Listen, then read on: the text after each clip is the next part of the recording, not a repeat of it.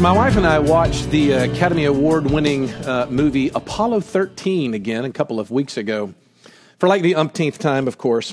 Um, it's a 20 year old movie, uh, released all that time ago, recounting the story of those three astronauts, you know, who in the spring of 1970 had that ill fated mission to the moon, only to be stopped by a catastrophic failure uh, that resulted in their ship being almost completely disabled. Um, some of you were there to remember the whole affair going down and how the world just seemed to stop uh, to see how these men were going to survive. But it's just a gripping story, and I'm completely fascinated by it.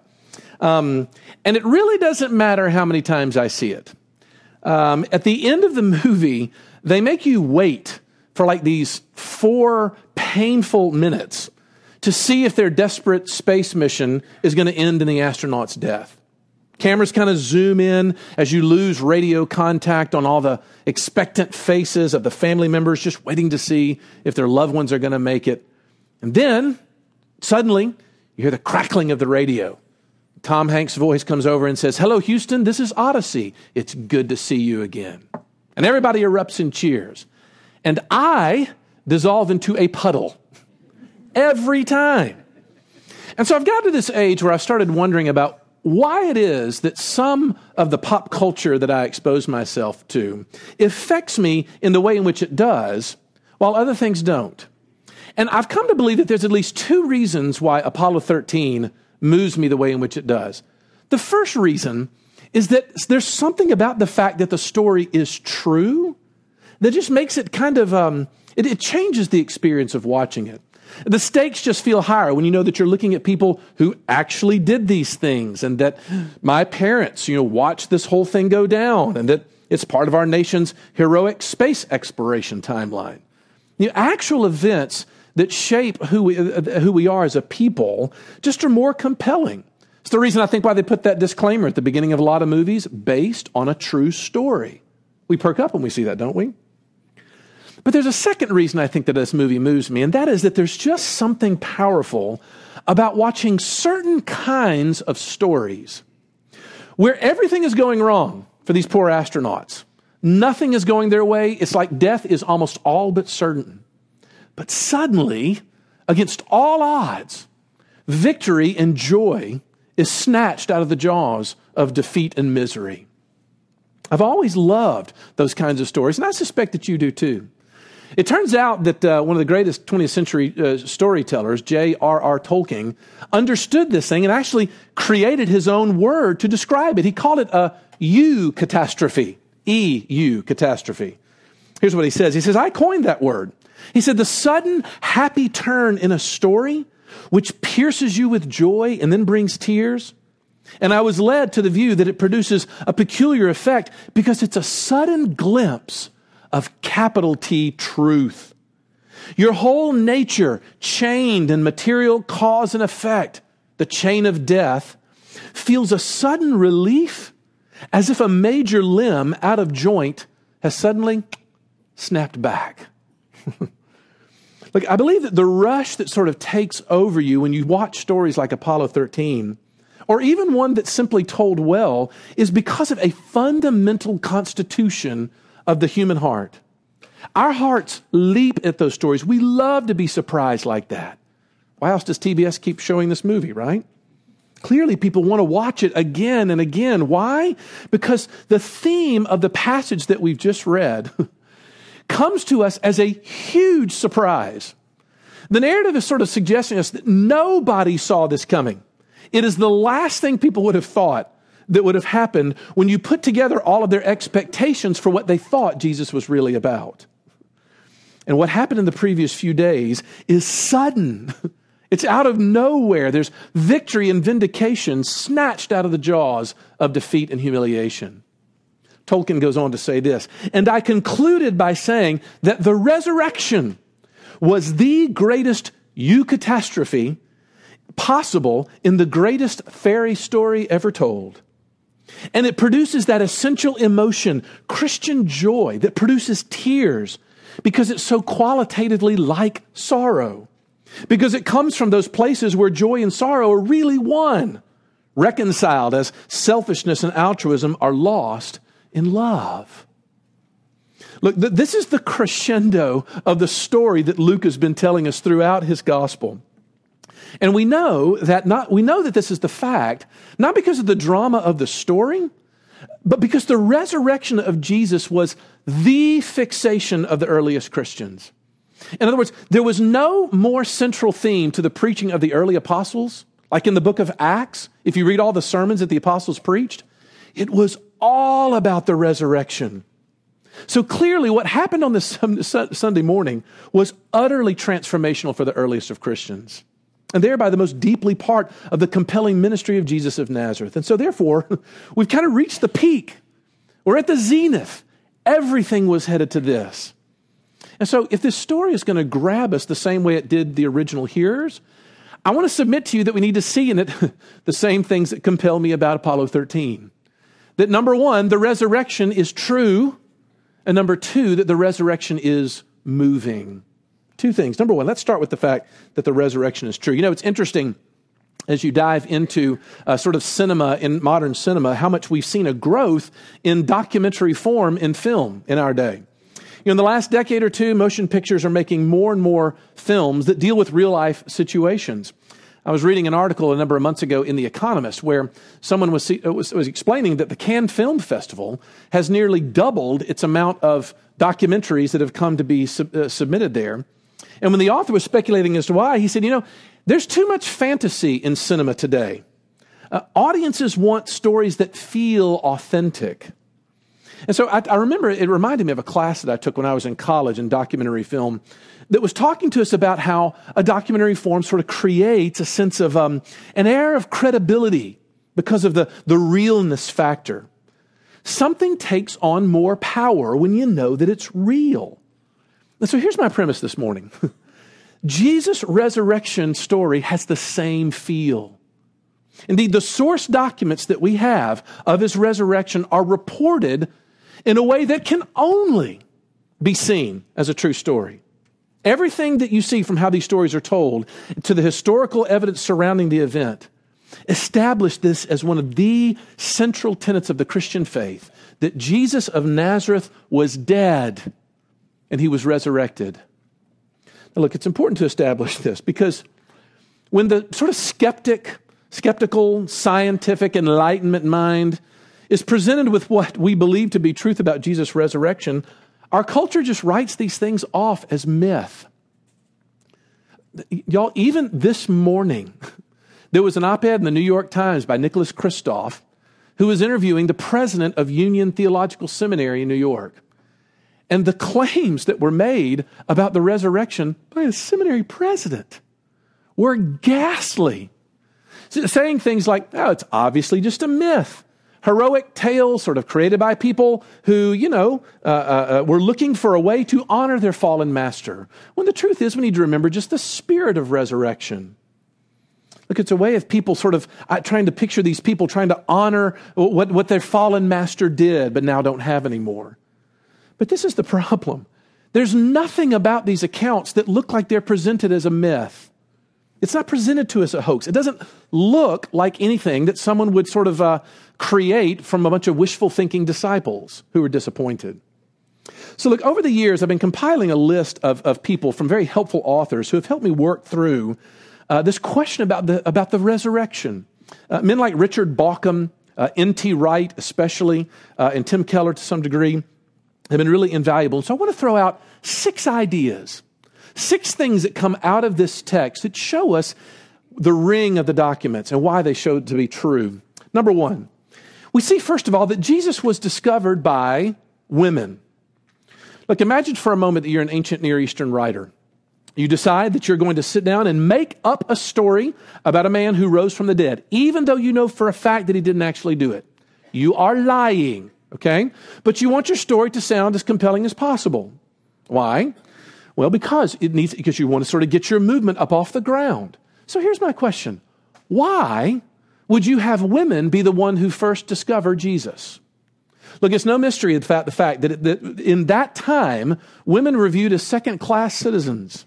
Their testimony was not even uh, acceptable in, court, in a court of law. I think it's one of the reasons why the disciples don't actually believe them at first in verses 10 and 11 when they get there, because it's coming from the mouth of all things a woman. But for our purposes, we're kind of left with this question if you were going to make up something, again, that you knew was a lie, why would you bring in the least credible people to be the first one who discovered it? Well, could it be that that fact would, would sort of remove some sense of credibility from your story? Of course it would.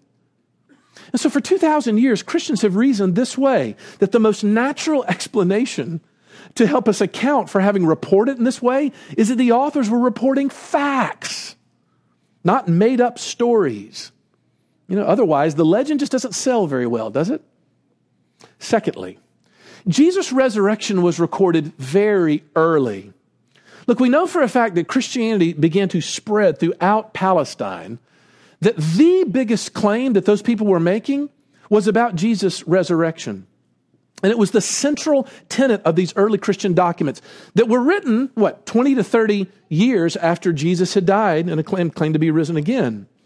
Now, look, if you're making a story up, do you realize how risky that is? Look, imagine this for a moment. Let's say that I would like to start a cult in Oxford, Mississippi, just for grins and giggles, right?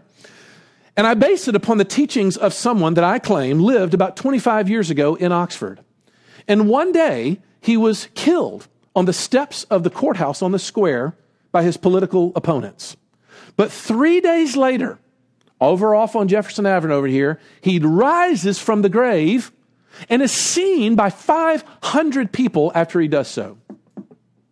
So, how well do you think my little movement's going to get off the ground when you realize that there are people sitting in this room who were here in Oxford in the early 80s and could have easily come up and said, uh, I don't know exactly what that pastor at uh, Christ Pres in Oxford is talking about, but that never happened.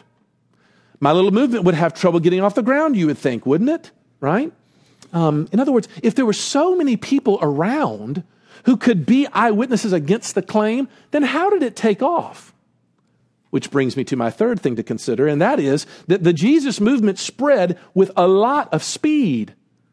Look, Jesus' followers kept the resurrection at the top of their list to discuss, and if the resurrection was so poorly attested, then how do you account for the fact of how quickly it spread throughout the Roman world? With so many people alive, you would have thought that Christianity would have remained in this really small, kind of weird enclave of people in pa- Palestine at the time. But here's the deal it is not disputed that Christianity did just the opposite. It spread throughout the entire Roman Empire like wildfire. How do you account for that popularity? And the truth is, there were no substantive arguments brought against the credibility of these reports because the arguments didn't exist.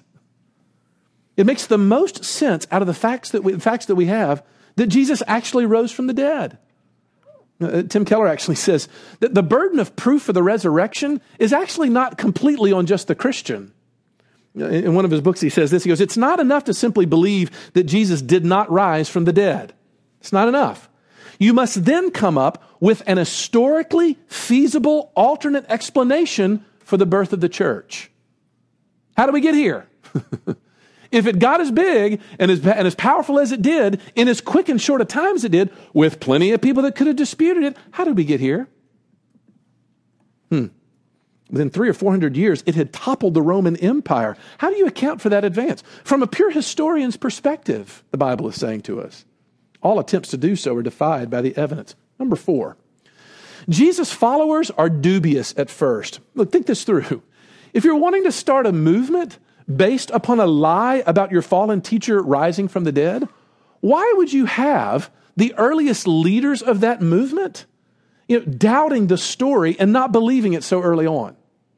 I mean, why would you have your present leaders, the people who actually were leading while these documents were being written, be so doubtful and just incredulous that any of this could actually happen? Remember, these were the men through whom these stories would come. Why would they be willing to paint such an unflattering picture of themselves about their own doubt? Why would you make yourself look, look bad? Well, here's the answer to that because it actually happened. because that's what you did. From, from an historian's perspective, this is just a gem. Because when an author is willing to make themselves look bad, it sort of takes out the opportunity for self interest in their reporting. Does that make sense? When they're willing to make themselves look bad? So much so that John Rodgers, former dean of Trinity Episcopal School for Ministry, says this. He goes, This is the sort of data that historians of antiquity drool over. Why? Because it's credible, it's believable, and therefore compelling. Number five, Jesus' tomb was lost.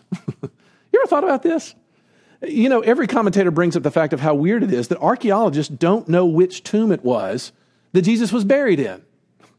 Uh, there's not a whole lot that has sort of preoccupied the scientific community in our day than archaeological verification of historical events. You have all these oceans of research that are poured into verifying stories that were passed down from antiquity, using these techniques to investigate the original landscape of what occurred. But think about it. Today you can visit the tomb of almost every single major historical figure that started political movements or religious movements or, or even cultural movements. There's just something deep inside of us that kind of wants to hold on to people's final resting places. and so historians are left with another shattering question How did early Christians lose the tomb? It's a big deal. like if you go to Palestine today, you can't go see Jesus' tomb. You can see one that we think might have looked like it, but you can't see the one. What could, how could you account for the fact that they would lose something that was such a potentially powerful artifact to bolster the faith of the earliest believers? Unless the earliest believers didn't think he was there. They knew he wasn't there because it was central to everything he said that he would be resurrected. The only thing that makes sense. Six, Jesus' resurrection, or actually any resurrection for that matter, matter was surprising, shocking. There's a very interesting story that's told in the Gospel of Mark. You get this little detail uh, when Mark tells the story of when Jesus goes up on the mountain to with his disciples and he is transfigured and starts to glow with light. You remember this? It's a really weird story. Like Elijah and Moses show up on the mountain. Crazy. Go back and read it, Mark chapter 9. And after this event, we find that Jesus actually is getting much more um, transparent about what the real nature of his mission is. He starts talking about the fact that he's going to go and die and raise from the dead. and Mark says that when the disciples were on their way down the mountain, they were discussing among themselves what this rising from the dead might mean. They had no idea, and N.T. Wright makes this point, that there were no historical parallels in the ancient Near Eastern world to have your fallen leader rise from the dead. There were no popular myths that people would have believed to draw upon that and steal it to bring it into Christianity. It just didn't exist. Because here's the deal you'll have a lot of people that will look at these stories and they'll think to themselves, well, Les, you know, primitive people. They lived with kind of a superstitious worldview that, yeah, that made rising from the dead plausible. And you got guys like N.T. Wright being like, no, it was just as weird for someone to rise from the dead, you know, 2,000 years ago as it would be today. So, how could you have these people, peasants at best, make up the resurrection? Look, here's my point it defies logical, historical credibility to come up with an explanation for the pervasiveness of Christianity without a literal bodily resurrection of Jesus Christ. You come up with an explanation.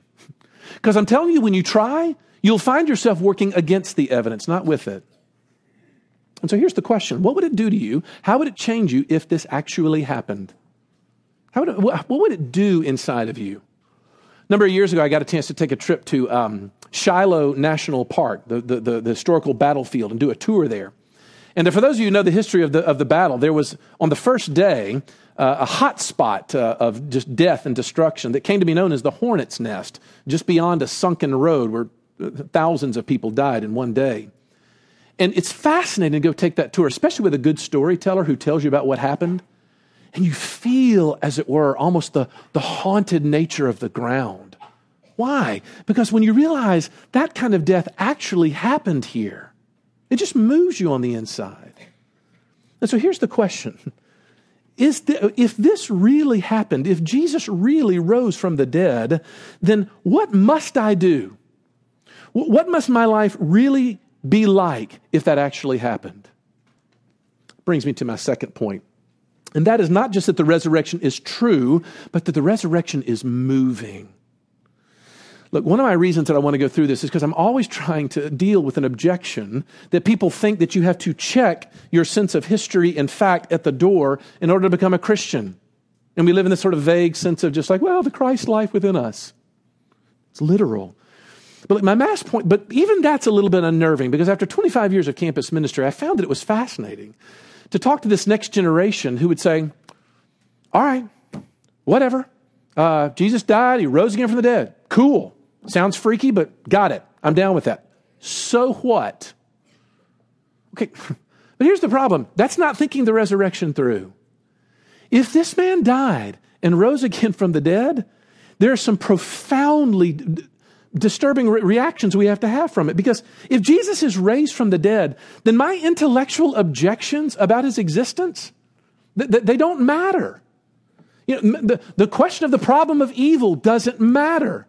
My problems with how to reconcile evolution with the Bible, they don't matter. My philosophical objections that I've dreamed up, they don't matter if this guy rose from the dead. I have to listen to him.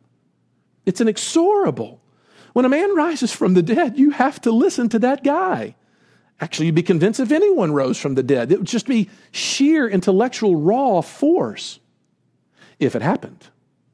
But if it did, then suddenly it has to demote every other objection that I might bring to Christianity. No wonder they spent so much time talking about it. Why? Because no one has ever done this before. Yes, there's a couple people in the Bible who were raised from the dead the stories tell us. But guess what? They all died again. Jesus didn't. He's the only one who's ever done that. So, this is the encouragement to you as you start here to begin with this question Did he rise from the dead? Investigate it, look into it, disprove it if you can. Because if you can't, then you've got some serious reconciling to do with your life. And so do I. But my premise, though, this morning on the second point is that's actually not enough. Um, let's finish where we started. Why am I crying at the end of Apollo 13? Seriously. Why do certain moments, stories move me so consistently? Because I don't think the historical fact actually is enough. It can maybe get us in the ballpark, but it really can't engage me with this whole life commitment that Jesus is wanting me to engage in. We opened up our discussion with Tolkien, but what you may not know is that Tolkien was actually very close friends with C.S. Lewis. Uh, they were contemporaries at the school they were teaching at at the time. Tolkien was actually the one who led Lewis to the Lord. Uh, one warm summer evening in the, uh, September of 1931, Lewis and Tolkien end up in their room having a discussion with a guest lecturer named Hugo Dyson. And while they're there, Lewis was trying to explain to Tolkien that he just didn't understand why he had to embrace all this living and dying and rising again. Why, why could that possibly be important? And what Tolkien started to do is he said, he, he said, Jack, Jack, friends called him Jack. He's like, Jack, tell me about the mythologies that you spend so much time studying. You love those stories, don't you? The old Norse gods that you teach every day in all of your classes. Have you ever been moved by them? Have you ever had them kind of take you over and take your breath away at the heroism and the beauty and the passion that comes within them? He would say, You know what? Those stories really can't land in your heart if they don't point to an ultimate story, to an ultimate myth, but a myth that's actually a fact. And the sort of conversation was so impactful to Lewis that he wrote an essay later on called Myth Became Fact. Go read it this afternoon. In one line in there, he says this By becoming fact, it doesn't cease to be a story, and that's the miracle. I suspect that men, he's talking about himself, by the way, have sometimes derived more spiritual sustenance from the stories that they did not believe were true than even from the religion they professed. To be truly Christian, we must both assent to the historical fact and also receive the story, though fact it has become, with the same imaginative embrace that we accord to all good stories. The one is hardly more necessary than the other. Look, do you see what Lewis is saying?